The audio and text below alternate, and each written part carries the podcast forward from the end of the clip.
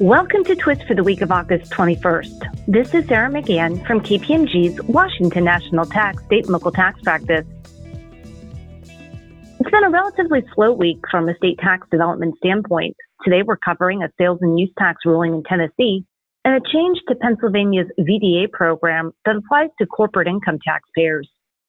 In a recent tax update, the Pennsylvania Department of Revenue announced that it has revised the look back period for corporate income taxpayers participating in the state's Voluntary Disclosure Agreement or VDA program. The look back period for corporation taxes will now be three years plus the current year, which is consistent with the look back period that applies to other tax types.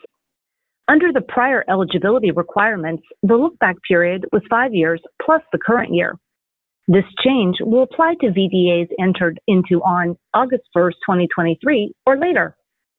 In Tennessee, the Department of Revenue ruled that the taxpayer staff augmentation and payment processing services were not subject to sales and use tax.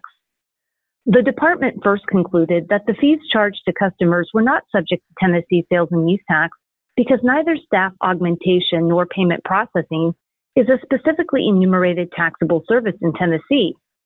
However, customers access the taxpayer services through an app, which could be considered as the taxable sale of computer software.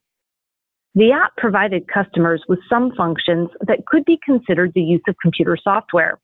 Thus, in the department's view, the taxpayer's fees consisted of both taxable and non taxable items. Applying the true object test, the department concluded that connecting businesses and workers for the purpose of arranging short term employment was the true object of these transactions, and therefore the services were not taxable. Thank you for listening to Twist this week and stay well.